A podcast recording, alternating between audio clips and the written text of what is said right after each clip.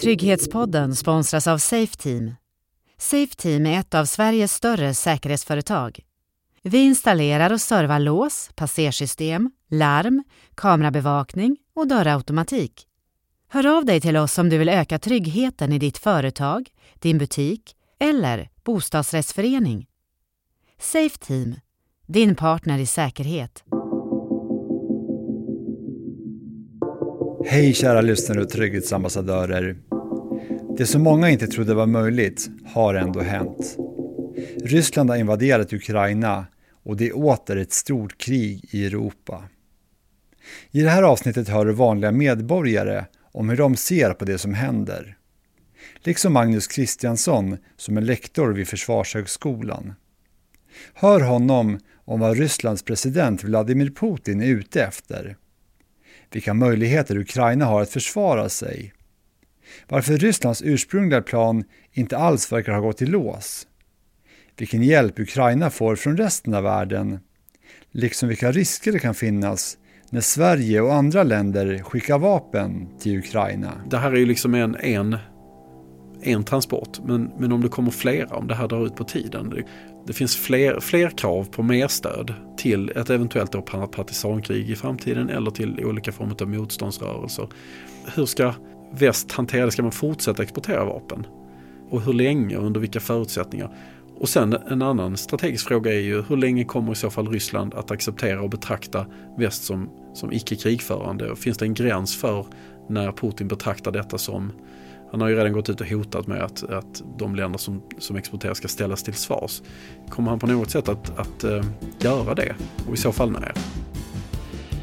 Du lyssnar på Sveriges viktigaste podd, Trygghetspodden, med Anders Königsson. Petra Ahlqvist. Vad tänker du om att Ryssland har invaderat Ukraina? Det är helt sjukt. Kortfattat, tänker jag. Trodde du att det här skulle kunna hända? Både ja och nej. Alltså, på ett sätt känns det som att när vissa länder har så mycket makt och får lite storhetsvansinne, när jag säger lite menar mycket. Och jag tror inte jag var beredd att det skulle gå så snabbt när det väl började. Jag tror det är mer det. Så det är nog...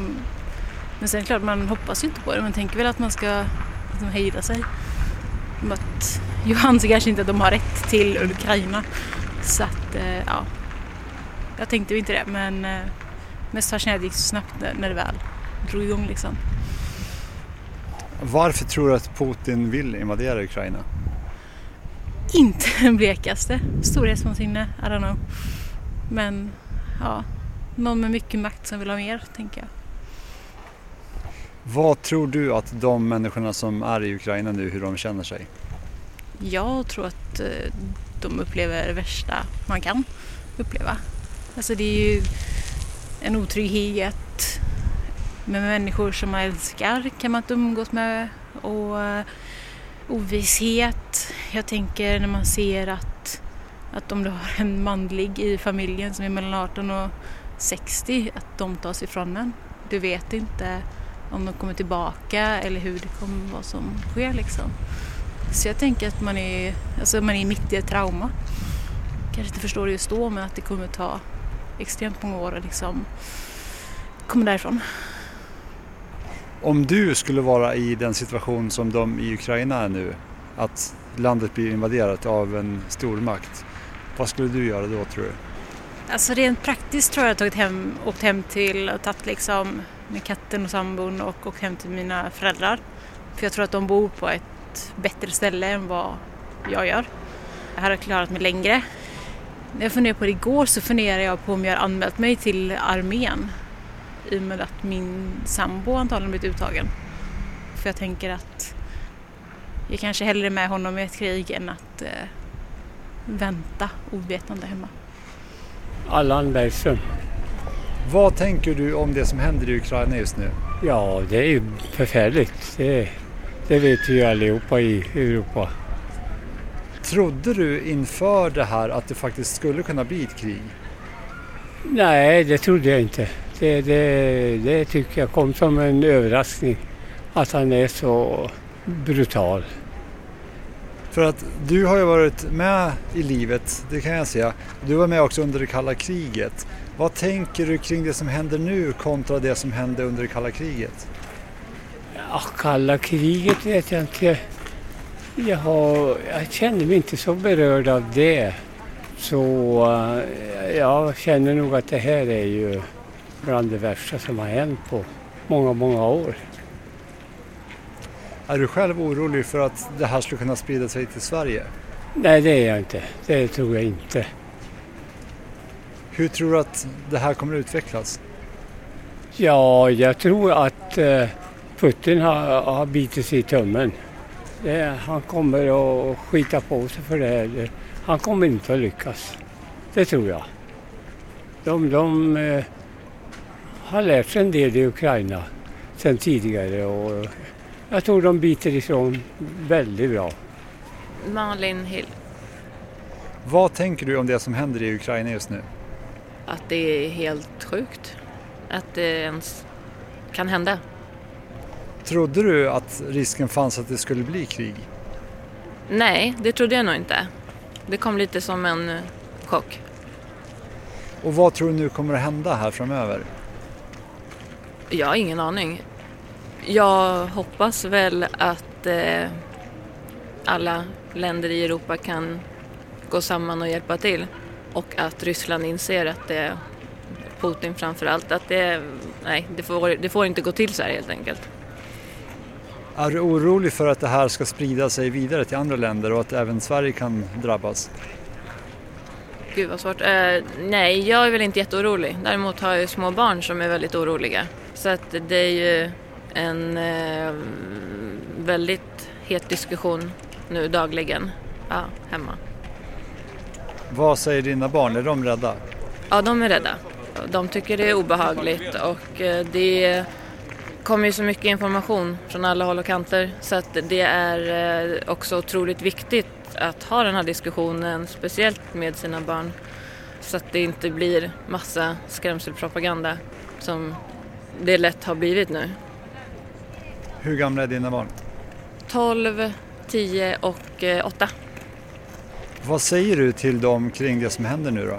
Nej men, alltså vi försöker bara ha en, en diskussion och det är ju mycket så här från nyheterna, eh, att man pratar därifrån och sen såklart vad de har för funderingar. Det, ja. Vad gör du då för att om de är rädda för att de ska känna sig lugnare och tryggare? Ja, alltså det, det går egentligen inte, det går inte att säga så mycket för menar, man kan ju aldrig vara säker. Men självklart just nu försöker jag väl intala dem att vi kan vara trygga här i Sverige. Men eh, ja, det är väl den diskussionen man måste ha och framförallt få dem att förstå att det gäller att vara källkritisk nu och inte bara tro på allt som sägs och skrivs. För det är väl det som väcker mest oro hos dem. Att det är mycket rapportering och mycket saker som sker Det är i... från alla håll och kanter så till slut har de liksom ingen koll på vad som är sant och inte. Kai Rosenberg. Vad tänker du om det som händer i Ukraina just nu? Det är fruktansvärt. Helt otroligt. Jag vet inte vad man ska tänka och tro om det. Varför tror du att det blev så här? Det finns väl bara ett svar på det. Putin. Och varför tror du att han gör det här? Ja, envåldshärskare är ju sådana. Får för sig någonting och så ska han göra det. Så räknar han inte med motstånd och sånt här. Som det har blivit ju. På ett väldigt bra sätt. Alltså med hela resten av världen i princip. Som säger ifrån. Det är bra. Tror du att han felkalkylerade hur omvärlden skulle reagera och även hur starkt försvar Ukraina skulle ha? Det tror jag definitivt att han gjorde. Annars skulle det ha gått mycket, mycket fortare. Han skulle ha satt in mer, kraftigare vapen och allting sånt där. Han räknade nog inte med det här. Det tror jag inte. Vad tror du kommer hända nu framöver? Ja du, den som ändå kunde spå in i framtiden. Jag har inte en blekaste aning vad som kommer att hända. Det bästa som man skulle önska, det var ju att de retirerade nu. gav upp det här. Tog på sig skamhuvan och, och skämdes. Vad tror du sannolikheten är för att de gör det? Ja, jag vet faktiskt inte det. Den är inte så stor tror jag. Jag tror det kommer att bli ett fullskaligt krig där. Alltså värre än vad det är redan, för det är ju krig nu. Jag heter Gunilla Drotz. Vad tänker du om det som händer i Ukraina just nu?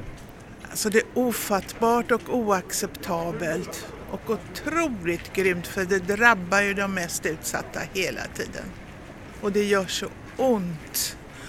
Och jag bara tänker hela tiden på det här. Hur kan vi påverka? Hur kan vi hjälpa, underlätta? Så att det är inte enkelt. Vad tänker du? Hur kan du själv hjälpa till? Jag tänker genom att bidra med försändelserna som går, slantar förstås, men också, jag är präst så jag är lite barnslig, så jag tror också på bön, så jag ber oupphörligen för hela folket, ja även för Putin ber jag. Varför ber du för honom? Någon slags sinnesändring. Under sker, mirakel sker. Vad tror du att han kommer att ta sig till nu? Jag tror att han kommer bli lite desperat i sina åtgärder och sina beslut. För att det går ju inte så enkelt som han hade tänkt sig om jag har förstått det rätt. Så det kan bli sämre beslut än någonsin är jag rädd för. För han har ju nu indirekt börjat hota om kärnvapen. Vad tänker du om det?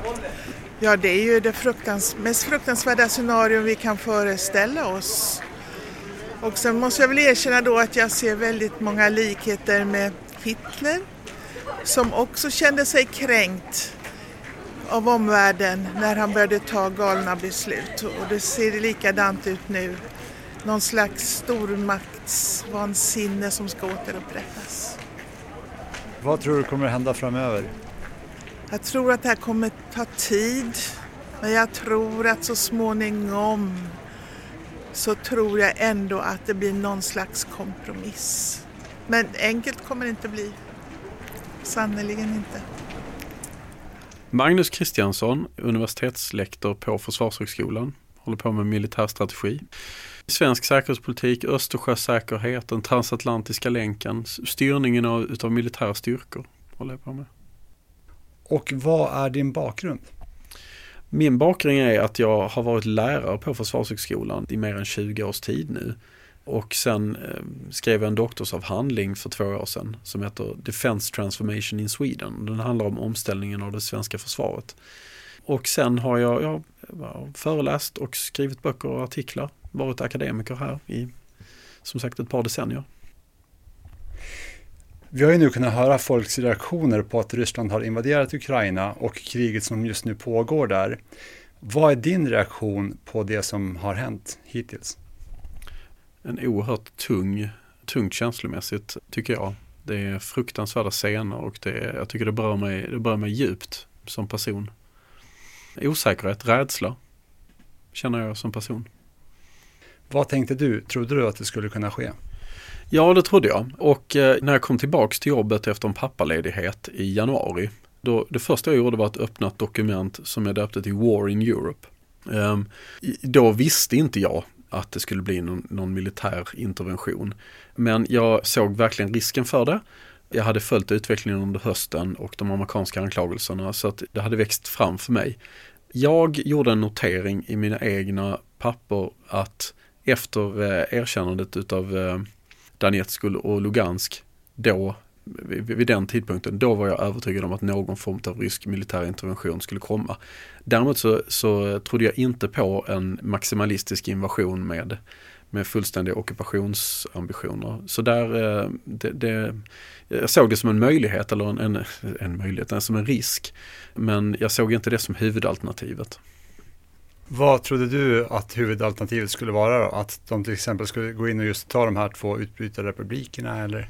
Nej, det, det såg jag inte som det troligaste utan eh, om man tittar på vad han hade laddat upp för militära styrkor så trodde jag att någon form av eh, alltså högsta möjliga vinst kopplat till minsta eller lägsta möjliga risk vore att göra en fjärrbekämpningsoperation, alltså slå ut så mycket av Ukrainas militära förmåga som möjligt och en betydligt aktivare roll för flygvapnet än vad vi har sett hittills. Alltså att helt enkelt smula sönder många av liksom ukrainarnas militära system för att helt enkelt omöjliggöra ett eh, framtida NATO-medlemskap. Möjligen då sen kombinerat med att efter en vecka kunna göra en utvärdering för att se vilka typer av eh, markoperativa mål man skulle kunna nå. Men det var väl lite grann de tankarna som jag, jag själv laborerade med. Men, men jag visste ju naturligtvis inte. Det, det jag inte trodde på var just den här eh, lilla invasionen för att den, den verkar så otroligt ologisk kopplat till det man hade laddat upp. Eh, och i och med att man hade kunnat göra den också redan tidigare. Men jag tror också att om vi kopplar frågan om vad, Ryssland, vad jag trodde Ryssland var ute efter, så tror jag att man får gå tillbaks till hösten, vintern 2020-2021 för att förstå rötterna till de här målsättningarna. Och det, och det hänger ihop med, eh, tror jag, efterspelet i det som höll på att bli ett uppror i Belarus gentemot Lukasjenko efter valet i augusti och eh, någonstans där så tror jag att det fattades ett beslut för efter det så kom eh, Lukasjenko mer och mer att inlämnas i den ryska sfären. Det, det, det, finns en mängd olika fakta som stödjer det, eller en mängd olika händelser som stödjer det. Och varför tror jag det är kopplat till det vi ser nu? Jo, därför att Belarus är helt avgörande för, som uppmarschområde för den offensiv vi ser nu. Vi ska återkomma lite grann till det här, både det här med flygvapnets roll, alltså det ryska flygvapnets roll, men även det här med egentligen vad syftet med hela det här kriget är. Men om vi börjar med, för nu är det ju som sagt då ett fullskaligt krig och som betraktare av det här militära skeendet så får man känslan av att Ryssland först försökte genomföra en ganska klinisk, snabb militär operation och så att säga snabbt erövra Ukraina och ta död kanske på Ukrainas president Zelensky och kanske resten i ledarskiktet. Men att det inte gick och att de nu istället har börjat bomba Ukraina mer eller mindre sönder och samman för att bryta ner motståndet. Hur väl stämmer det här anser du? Det är också min bild. Ehm, jag tror att ehm, Putins ord om en speciell militär operation stämmer. Det, det finns väldigt lite som tyder på att man har slagits så som man tränar eller så som man övar under Zapad-övningarna i upptakten så räknade vi bataljonstaktiska grupper. Det är liksom den enhet som ryssarna har byggt upp taktiskt och operativt. Så vitt jag, av det jag har sett så har man knappt använt dem överhuvudtaget utan det verkar som att man har liksom frångått hela liksom sitt grundläggande koncept. Och det har väl egentligen inte det har egentligen inte varit några strider heller utan det är mer som skärmytslingar där, där ukrainarna på olika sätt liksom, på, på ett ganska enkelt sätt har kunnat slå ut några nyckelförband för ryssarna. Och sen också en mängd konstiga saker som att man kastar in förband utan att det egentligen finns någon operativt behov för dem. Som exempelvis de här attackerna med, med eh, luftlandsättningsförband och eh, även eh, marininfanteriets landstigning och sådär i Azovska sjön många sådana här eh, märkliga saker som kanske var lite otippade. Men nu verkar man ha gått tillbaks till en idé om att eh, ställa upp på ett annat sätt. Men då är det så dags och det har skapats ett enormt kaos. Det finns ju då en del som tyder på att många officerare och eh, soldater på lägre nivå inte haft någon förberedelse på att det faktiskt skulle bli en operation. Och att det då finns även då brister på högre nivå när det gäller uppladdning av exempelvis pipelines för bränsle och, och ammunitionsdepåer och så vidare. Och jag menar, vägnätet i, i västra Ukraina är ju öst-västligt och nu framrycker man liksom nord, nordsydlig riktning och där finns det egentligen bara en enda och den är ju känd för, i världsmedia nu. Så det, själva operationsplanen är också kanske lite fundersam hur man tänkte till där. Så att det, det finns många sådana här frågetecken då skulle man kunna dra slutsatsen att det här tyder på, på att ryssarna är ganska dåliga. Eh, en dålig armé, dålig plan. Men jag tror att det kanske är lite förhastad slutsats därför att vi vet ju inte riktigt hur den här idén med kriget egentligen har fötts fram. Det finns ju en del som tyder på att det snarare är Putins krig snarare än då en generalstabens och Gerasimovs krig. Därför min misstanke är att eh, Gerasimov och eh, det, det, klassiska ryska krigföringskonceptet om man hade beslutat sig för en sån här operation skulle sett annorlunda ut om de hade fått hålla i, i taktpinnen. Men det är såklart spekulativt, det vet vi inte. Men jag tycker det bär alla alla tecken utav en sorts politisk inblandning av att eh, en, en sorts optimistisk fantasi om hur en, hur en snabb snabb och smärtfri invasion av Ukraina skulle se ut. Och det, det, är den som då några dygn senare som, som ryssarna vaknar upp till alltså, i ett logistiskt kaos och som man nu måste börja ta tag i utifrån rysk sida. Så att det, det är på många sätt så, så tror jag att eh, man kan säga så här, jag sa det på, på riksdagen häromdagen, jag hade höll ett anförande. Vladimir Putin har kört fast i den ukrainska leran, eller rättare sagt han har kört fast för att han inte har kört i den ukrainska leran. Så skulle man kunna uttrycka det. Och på det viset så är det också Putins krig tror jag. Och vad menar du med det? Därför att en, en framryckning, ett, ett, ett echelongsanfall hade inte varit att man hade kört längs vägarna eh, och blivit sitting ducks för eh, då ganska enkelt för ukrainska förband utan man har ställt upp på bredden och använt sitt artilleri och, och avancerat med infanteriet så som, man, så som man övar och så som man kan så att säga. För du var inne på det här, det här med den klassiska krigsföringen. Mm. Är det just så de bedriver krig normalt? Mm, jo, otroligt eldintensivt. Man hade ju inte ett otro, väldigt lätt, eh, väldigt eh, kort förbekämpningsskede. Man gav sig in i luftlandsättningsoperationer innan man hade luft, eh, alltså kontroll över luften själva. Och på marken, som sagt, alltså eh, brister i liksom förbekämpning och, och ställa upp och liksom med, med ordentliga framryckningsmål och så vidare. Nej, så att det, det är obegripligt på många sätt, själva genomförandet. Och också svårbegripligt kopplat till den politiska idén, den strategiska idén. Vad, vad var det för regering man hade tänkt sig eh, plocka fram ur hatten? Och på vilket sätt skulle den kunna vara legitim i någon bemärkelse? Så det, det, finns många sådana här frågetecken kring den här invasionen. För vi hade ju en person här inför som just gjorde en liknelse med Hitler och Putin och eh, han hade väl också Hitler alltså, den här uh, mer, man ska säga, verklighetsfrånvända bilden av att han skulle erövra hela världen och liksom, det var han som styrde och ställde och det gick ju som det gick, som alla vet. Mm. Alltså finns det en liknande bild hos Putin nu som det fanns hos Hitler, att man lever lite grann verklighetsfrånvänt och att det är därför kriget ser så konstigt ut som du beskriver det? Jag tror att det, det, är ju naturligtvis den största klichén av dem alla. Men jag tror att den är ofrånkomlig i det här fallet eh, eftersom vi pratar om ett, om ett anfallskrig. Och vi pratar om, om en, en envåldshärskare. Jag tror att det finns likheter så tillvida att det, det är mycket, jag menar, när, när en västerländsk general tittar på det här och tar sig för pannan. Deserterande förband, ingen mat och så vidare. Så tror jag att en Putin som har sina rötter i det sovjetiska systemet egentligen inte ser någonting nytt i det utan så gick, så gick det till under det andra världskriget. Man, deserterar någon så får man väl rusa tillbaka och ta dem skrikande tillbaka till fronten igen. Och förluster, ja visst, det kan ersättas. Det, det, kommer mer från fabrikerna. Jag tror att väldigt många saker som vi uppfattar som otroligt stora brister i, i krigföringsförmåga. Om man är beredd att se detta utifrån ett närmast, alltså e-, e-, ett, ett krig efter e, liksom kulturkrigsprinciper. Alltså, den brittiska forskaren Christopher Coker pratar om civilizational states, alltså stater som betraktar sig som egna civilisationer och, och Ryssland skulle kunna vara en sån. Alltså, då blir det helt plötsligt logiskt att säga att inte en meter ska förloras. Trots att man skulle kunna dra sig tillbaks, återhämta sig och komma tillbaks en andra, en, en andra gång. Utan inte en meter ska tappas av, av erövrad mark och så vidare. Så att, att föra krig utifrån den här liksom storskaliga idén och då, då tappar man så att säga den logik som ofta finns i det västerländska systemet. Den typen av skrämmande eh, beteende tror jag vi kan förvänta oss av, av eh, Putin. Återigen en liknelse, det här låter lite grann som Hitler i Stalingrad, ingen fick gå bakåt eller lämna eller på något vis och sen gick det också som det gick i slaget i Stalingrad. Det, det, precis, det, det, det, är återigen det är farligt med historiska analogier men, men, men så som jag ser det så är Putin en ledare som skulle kunna ge en retirerande en meterorder.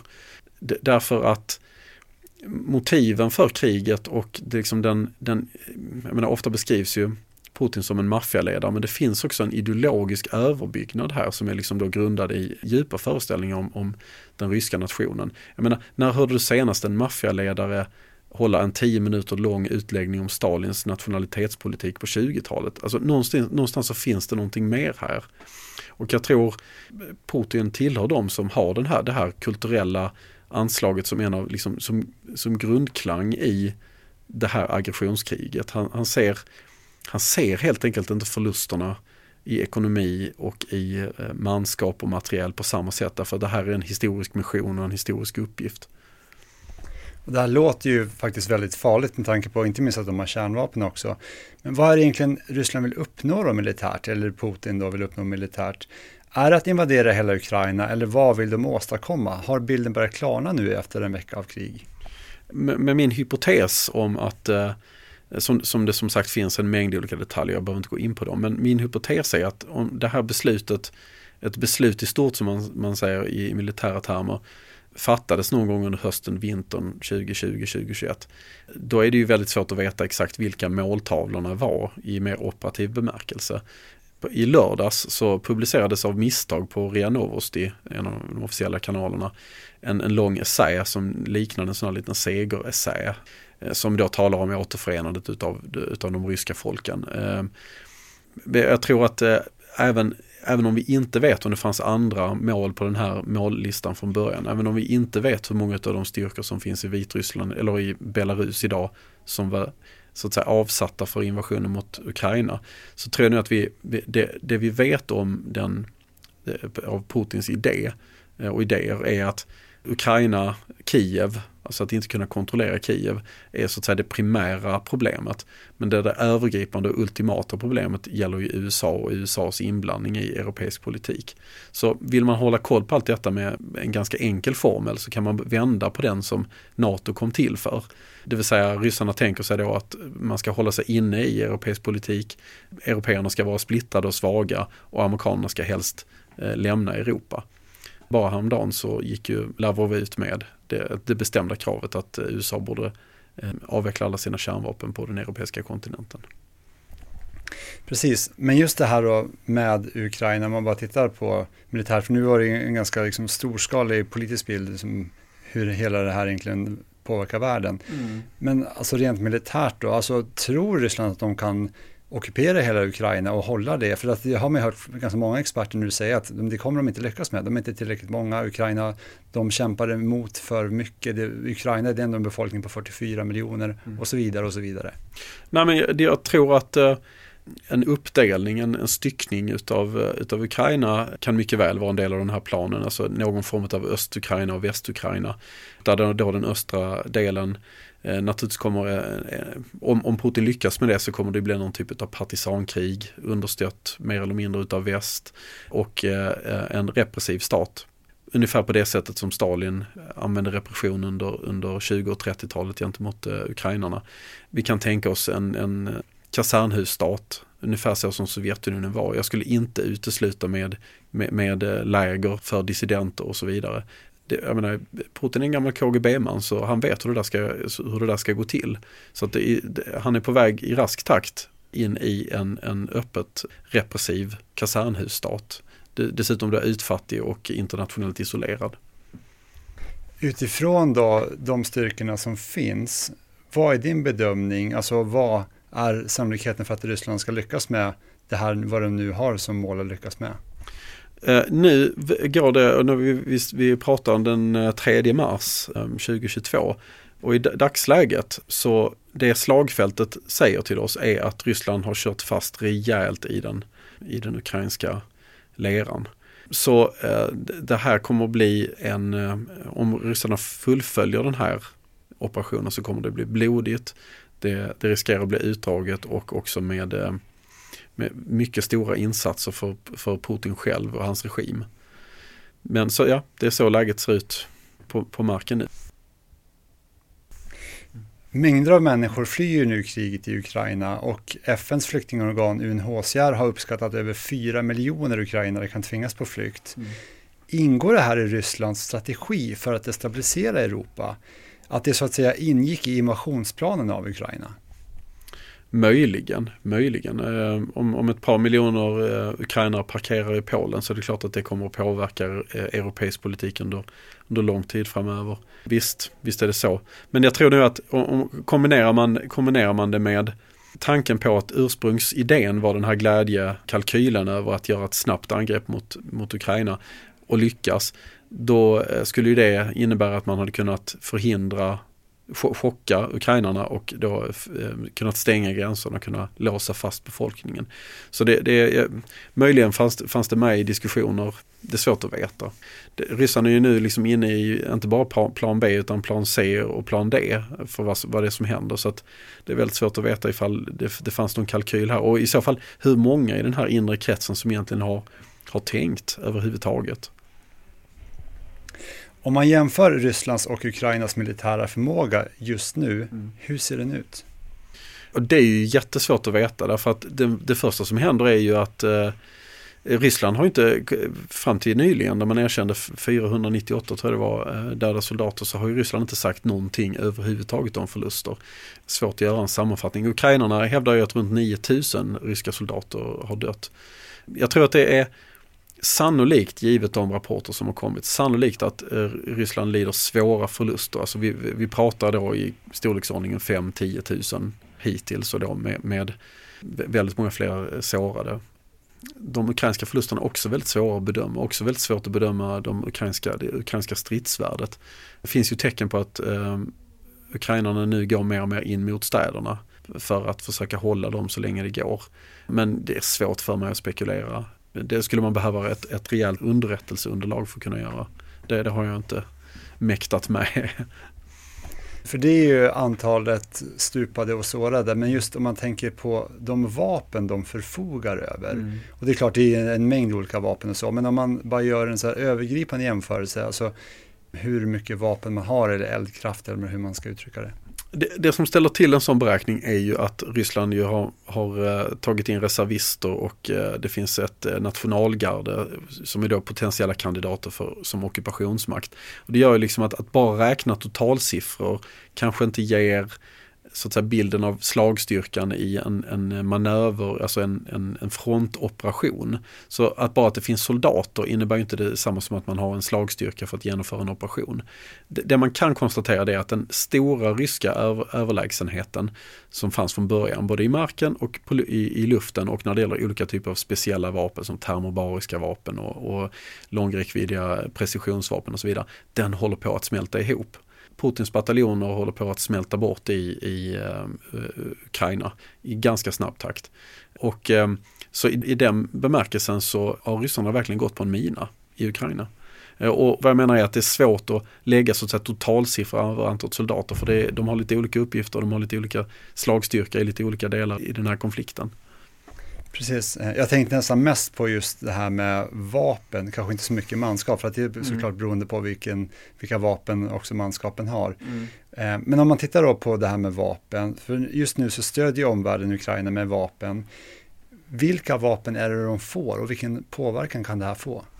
Främst har det handlat om, eller man kan säga att det är tre typer av hjälp. Det ena är skyddsutrustning, eh, hjälmar och skyddsvästar och också då mm, någon form av humanitär hjälp, alltså fältsjukhus som finnarna exempelvis skänkte. Så att det är liksom en kategori, alltså, skydds, alltså skydda och, och läka. Den andra är pansarvärnsvapen. Och då, det är det som blev känt genom utrikesministern eh, när hon försökte illustrera hur ett pansarskott ser ut. Och det, det, jag tyckte hon gjorde det bra. Det handlar om att visa att det är ett, ett enkelt vapen som nästan, nästan vem som helst med lite mod kan eh, använda med viss framgång. Det, det, det kanske behövs några stycken för, för att ta koll på en, en, en modern rysk stridsvagn. Men det är förvånansvärt eh, enkelt att träffa med och har man bara modet, vilket ju ukrainarna verkar ha, så är det ett alldeles utmärkt vapen för att möta en mekaniserad styrka. Och det är alltså pansarskott som pansarskott. man har, det är som, som utrikesministern beskrev det, ett rör och sen så skjuter det ja. en projektil och det slår ut till ja, exempel det, då en stridsvagn eller? Ja, that's basically it. Det, så, så är det och det var ju hennes sätt att försöka illustrera för de som kanske inte vet vad, vad ett pansarskott är. Och det, det är i princip så det är. Så att det, det är dels det, det, det, går snabbt att få in och det behövs inte någon stor utbildningsinsats. Det är ett improviserat stöd, visst är det det, men och det, och det har egentligen inte det, det har inte så att säga någon, någon annan skadlig, det går, går så att säga inte att anfalla något annat land strategiskt med det här utan det är ett oerhört lokalt, för en folkmilis helt enkelt. Och sen så är den tredje eh, hjälpen, det är eh, olika former av handburna luftvärnssystem eh, exempelvis Stinger. som ju då var oerhört effektiva gentemot sovjetiska helikoptrar i, i Afghanistankriget. Så tre typer av hjälp som, som jag bedömer som går ganska fort att få in och som inte kräver någon större utbildning och som faktiskt också kan, kan göra skillnad på slagfältet om de finns tillräckligt många så att säga. Och hur många till exempel då sådana här Stinger får de, för att nu pratar vi också om pansarskott och det är från Sverige men sen är det en massa andra länder som också ja, skänker vapen. Det är många, jag har inte, alltså den, det börjar komma sammanställningar nu men Sverige skänker 5000 pansarskott, finnarna skänker handeldvapen jag vet att tyskarna har också skänkt eh, luftvärn. Alltså det är, det är i tusental som detta kommer in nu. De ska naturligtvis också ta sig fram till fronten och till de här städerna som ligger när, i närhet av eh, den ryska offensiven. Och det är ju en annan historia. De måste ju ta sig igenom Ukraina och där det finns en risk för att utsättas för flygbekämpning och så vidare. Så att det, det är ju långt ifrån klart att allt det här verkligen kommer fram. Men, eh, och sen är det också intressant att notera att att Sverige och Finland hamnar nästan i topp här när det gäller militärt stöd till en pågående konflikt. Och hade man frågat mig för några veckor sedan så hade jag sagt att det var väldigt låg sannolikhet för det. Det här var ju vapen, men det här med underrättelse då, hur mycket hjälp får Ukraina med det från väst? Som satellitspaning och annan underrättelseinhämtning som de kan använda mot ryssarna? Förmodligen väldigt mycket. Det här är en av de saker som amerikanerna, eh, fram till invasionen så låg det ju inte mindre än två stycken Global Hawk, alltså kvalificerade spaningssystem över ukrainskt luftrum. Så att det, vi kan anta att här finns det ett väldigt nära samarbete mellan västmakterna och framförallt USA och ukrainarna. Det, det är helt enkelt en av de här saker där där, där Biden-administrationen har, ju, har bestämt att inga, inga soldater på marken men väldigt mycket annat eh, stödjer man med. Och det, just underrättelser tror jag verkligen är, är, är en sån dimension. Sen är det ju också viktigt att man agerar på underrättelserna och det, innan invasionen så verkar det ha varit lite sisådär med det. Zelenskyj-regeringen var väldigt sena i att mobilisera. Bara någon dag kom den första partiella mobiliseringen och sen så var det samma dag som invasionen ägde rum som man startade den stora. Och det, det, det där, eh, nu, nu, nu verkar de ju hålla stången mycket, mycket bättre än befarat. Men tänk om de hade gjort det i tid. Tänk om de hade gjort det i tid. Vilken, alltså vilken oerhört mycket, svår, oerhört mycket svårare fight det här hade varit för Ryssland. Du var inne på det här med att du tyckte det var konstigt att inte Ryssland hade angripit mer från luften mm. innan markinvasionen. Mm. Om man jämför till exempel då när det var Gulfkriget och Irakkriget så genomförde USA och de allierade där massiva anfall med flyg och med mm. missiler och så vidare för att just bekämpa Irak innan de gick in med marktrupper. Men varför tror du att Ryssland inte har gjort likadant som USA gjorde i Gulf och Irakkriget? Ja, alltså Irakkriget 2003 var väl lite annorlunda än, än 91. Men 1991 så var det verkligen, eh, det var en annan doktrin och den byggde på att fullständigt eh, bomba sönder möjligheterna för Irak att verka i luften, det vill säga etablera ett, ett luftöverläge och sen efter det metodiskt sätta igång en markoperation. Eh, så har man inte gjort här utan de satte igång ett förbekämpningsskede som egentligen avbröts bara efter ett par dygn. Och sen har det ryska flygvapnet varit, eh, det är en av de stora mysterierna i det här, i det här kriget vad, vad det ryska flygvapnet har hållit på med. Det finns många flygvapenbedömare som menar att bristen på precisionsammunition är en av orsakerna till detta. Sen också kanske möjligen också förmågan att, eh, med, med att kunna hitta mål på marken med den, med den utrustning som det ryska flygvapnet har. Eh, att den, den är också väldigt bristfällig. Och att det då möjligen då kopplat till den här idén om att det skulle vara en snabb och eh, eh, så att säga ett lätt fotavtryck. Att man inte ville ha de här gammaldags flygbombningarna eftersom det då skulle förstöra väldigt mycket utav, utav Ukraina som skulle befrias.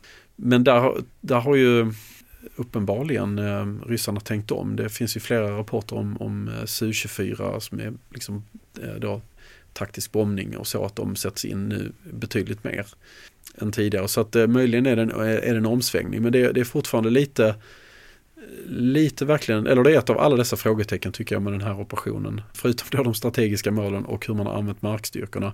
Hur har man egentligen använt sina flygstyrkor? Det är också någonting att utvärdera framöver.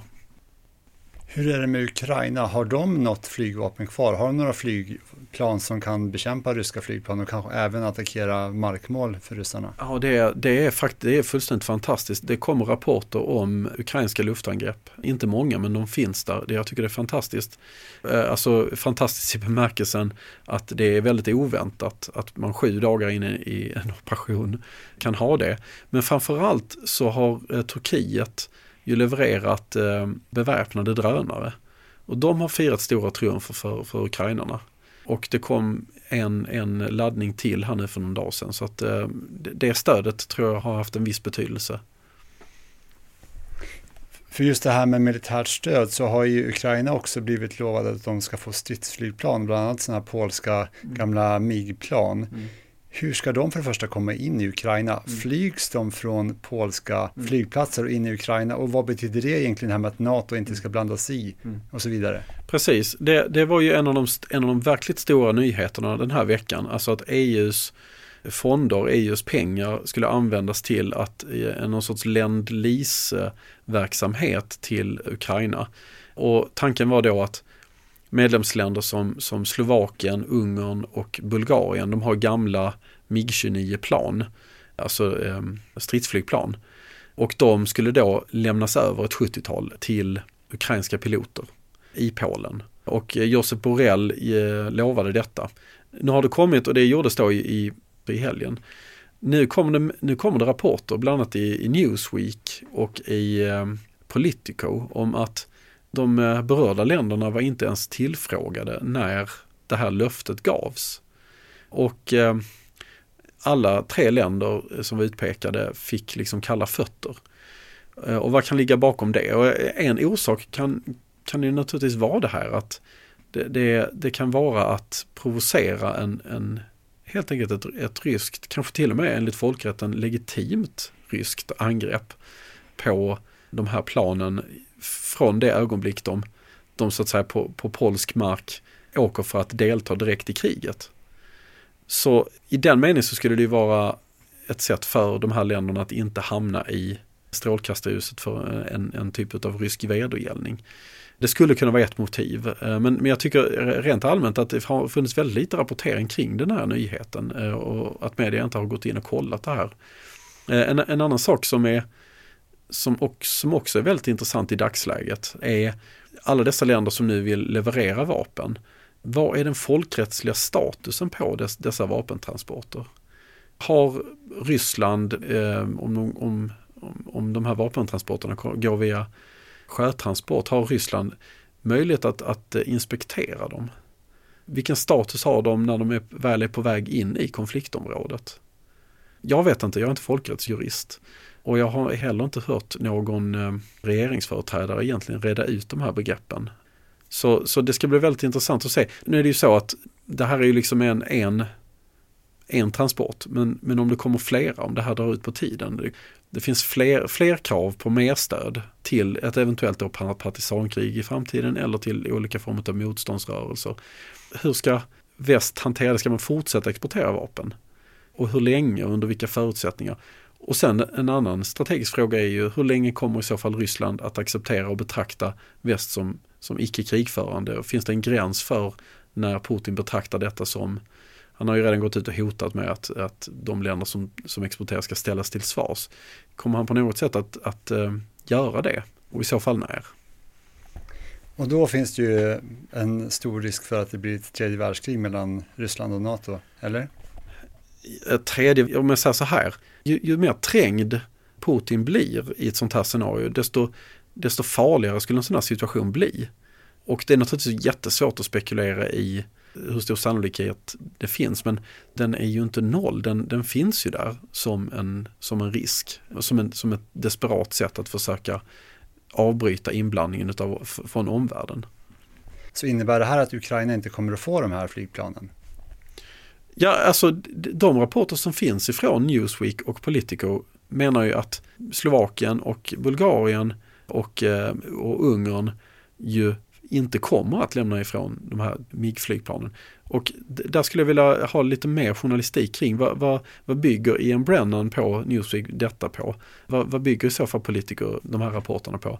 För det är, det är en oerhört stor nyhet att, att EU eh, organiserar den här hjälpen. Mm. En sak som det har rapporterats väldigt mycket om i den här långa militärkonvojen som är på väg ner mot Kiev. Vad är det, tror du, som de ska åstadkomma? De som befinner sig i den här militärkonvojen. Jag tror att de har eh, haft olika ordrar genom de första sju dagarna här. Jag tror att den ursprungsordern var för första echelongen var att ta sig fram till Kiev och att ta sig in i Kiev för att slå ut Zelensky-regimen. Jag tror att andra echelongen som kom, kom in och det är därför det här börjar, börjar bli jätte, en jättelång kö. Eh, deras uppgift tror jag har handlat om att försöka slå sig fram och förbereda någon form av, någon form av stormning. Men som vi var inne på tidigare så vägnätet i den där delen utav, utav Ukraina ser ju inte ut att, att vara mm, på ryssarnas sida. Det, man kan notera också att de som står där är ju mest hjulfordon så att jag tror att det, det bygger på att de, det finns egentligen inte så många andra ställen de kan köra just nu. Men jag tror att det, det, det har varit olika uppgifter. Jag tror att ryssarna har, har deras första idé gick i graven och sen så fick de hitta på en ny idé, skickade fram reserverna och sen så står de och väntar där nu, börjar få ont om mat och så måste man fram med logistik och göra en ny plan. Så jag tror att det är, det är ett visst operativt kaos på den ryska sidan. Men att de också står still. Har Ukraina anfallit fronten på den här långa kön av fordon och att det också har gjort att det har blivit den här långa kön så att de inte kan fortsätta framåt? Ja men det är ju ett, det är ett klassiskt sätt. Det allra mest klassiska om vi pratar om långa köer det är ju anfallet i september 1944 som de allierade gjorde, alltså Market Garden. Med oerhört långa köer där, där Tyskland lyckades blockera en endaste väg som ledde fram till, till eh, Arnhem. Och det gjorde att det drog ut på tiden. Så det där är ju, det, det, där är ju ett gammalt knep att proppa igen en endaste väg som leder fram till målet. Så att det, den tanken måste ukrainarna ha, ha, haft klart för sig. Hur ser spetsen ut på den där? Där kanske vi har lite stridsvagnar. Och det räcker ju bara att det är några som, som korkar igen så, så tar det jättelång tid att få undan dem och sen så fortsätter framryckningen. Så att Ukrainarna har gjort det där försvaret bra och man kan säga så här att ryssarna har, har gjort det väldigt lätt för dem. Men har de de facto anfallit fronten på den här långa konvojen med till exempel då de här stridsplanen som de har eller med annan typ av tung beväpning från marken? Det är, det är omöjligt för mig att säga. Jag har, inte, jag har inte sett någonting direkt om detta men det förefaller ju troligt. Det förefaller ju troligt ju. En annan sak, förutom det här fysiska kriget med vapen, är ju det här med omfattande cyberattacker. Mm. Och det har ju Ryssland genomfört både inför och under det här kriget som har pågått nu i en dryg vecka. Vilken påverkan på Ukraina har de här cyberattackerna fått? Förvånansvärt lite. Det var ju en, en attack på eh, försvarsdepartementet och, och några av de stora bankerna i, i Ukraina precis innan invasionen startade. För det hade ju, det hade ju tillhört liksom grund, grundmanualen. Skilj regeringen ifrån folket, det vill säga se till att de inte kan kommunicera med folket. Det, och det skulle cyberattackerna kunna göra. Se till och även att slå ut kommunikationer för regeringen. Se till att regeringen inte kan kommunicera med sitt folk. Men sen hände ganska lite. Man, man lät tydligen väldigt mycket av eh, infrastrukturen och eh, kommunikationskanalerna vara öppna. Och det är också en av de här stora frågetecknen kring den här operationen. Varför, varför Ryssland ju lät, lät det ske. För, för kapacitet hade de haft att kunna rejält störa kommunikationer och datorsystem. Genomför Ukraina också cyberattacker mot Ryssland? Eh, svårt att säga faktiskt. Det, det, det, som, det finns ju uppgifter om att Kremls hemsida har legat ner under lång tid. Men här har ju då gruppen Anonymous lagt sig i. Och vi vet ju också att eh, USA har en oerhörd kapacitet på det här området. Så om det, om det är Anonymous eller om det är amerikanerna som har hjälpt ukrainarna eller om det är amerikanerna direkt som har vågat göra det här. Svårt att säga. Väldigt svårt att säga. Men eh, jag, jag kan tänka mig att om ukrainarna inte har gjort det så finns det nog många som har velat hjälpa dem. Precis, för just Anonymous men också andra hackergrupper och också enskilda hackare har ju gått i krig mot Ryssland för mm. att just hjälpa Ukraina. Mm. Hur påverkar det här Ryssland och även deras krigsföring? Ja, negativt uppenbarligen. Men jag tror att, eh, och här tror jag nog också att eh, ryssarna kan ha blivit lite tagna på sängen. De hade nog eller ja, det vet jag inte, men det, jag, jag, misstänker att de har blivit tagna på sängen, inte minst eftersom just Kremls hemsida har, har, har släckts ner.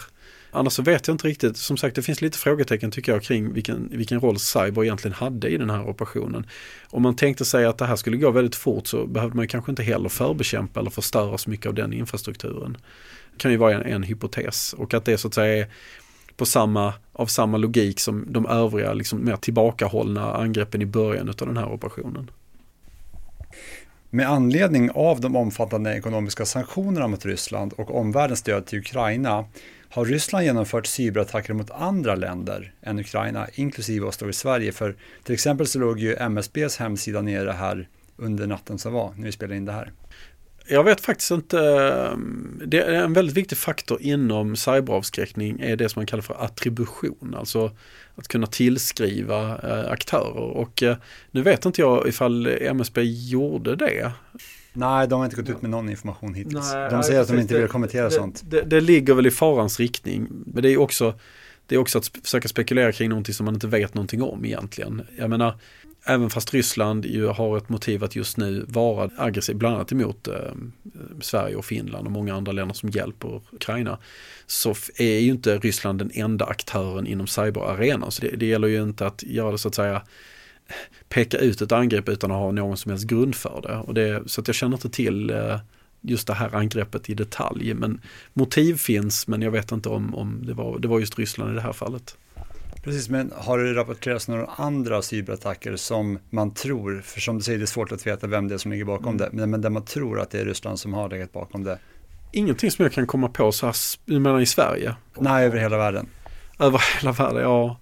Nej, ingenting som slår mig just nu. Jag har ju som sagt mest hållit koll på de militära övervägandena här. Men det är inget, inget större som jag så här spontant. Det är möjligt att jag, att jag missar någonting här nu. Jag brukar skriva upp det mesta i en, i en sorts logg, en, en sorts dagbok. Men ingenting som slår mig just nu.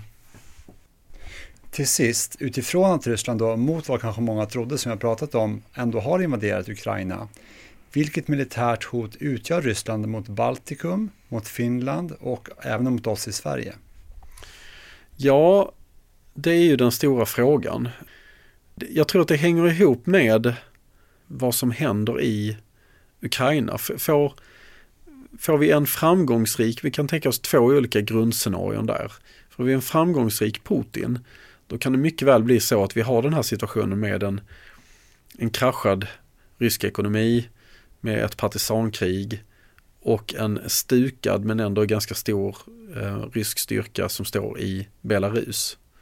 Och det skulle naturligtvis vara en, en, en, hotfull situation, alltså i någon sorts pågående och kanske då också upplösning inom den, den ryska statsapparaten. Det kan mycket väl inträffa eftersom tjänstemän måste ha löner och det, det, liksom, det måste, måste finnas fungerande grundfunktioner i det ryska samhället. Så den framgångsrike Putin utgör liksom ett, ett, naturligtvis ett mardrömsscenario för de baltiska staterna. En mindre framgångsrik Putin är, tror jag, innebär att ett invasionsföretag i Östersjön finns det nog inte någon kapacitet för då. Men då uppstår ju en annan risk med, av desperation, alltså den, den desperate Putin. Så att då, då handlar det inte, tror jag, så mycket om, om Sverige och Finland som liksom militära erövringsmål eller, eller, eller så, eller som, som att, att täcka flanken för någon typ av annan operation utan i så fall så handlar det om rent desperata utfall som ju då kan eh, alltså mindre systematiskt koordinerade, eh, kanske då med förtäckta kärnvapenhot och så vidare. Och det är naturligtvis också en farlig utveckling men det skulle säga att det är en annan typ av utveckling än, än ifall Putin lyckas i Ukraina. Och då i desperation för att han kanske just ska riskera att bli av med makten, för det här diskuteras också ganska mycket, att det här börjar bli början på slutet för Putin alla, alla ledare, oavsett om de är självhärskardömen eller demokratiskt tillsatta, måste ha legitimitet. Måste bygga någon form av legitimitet.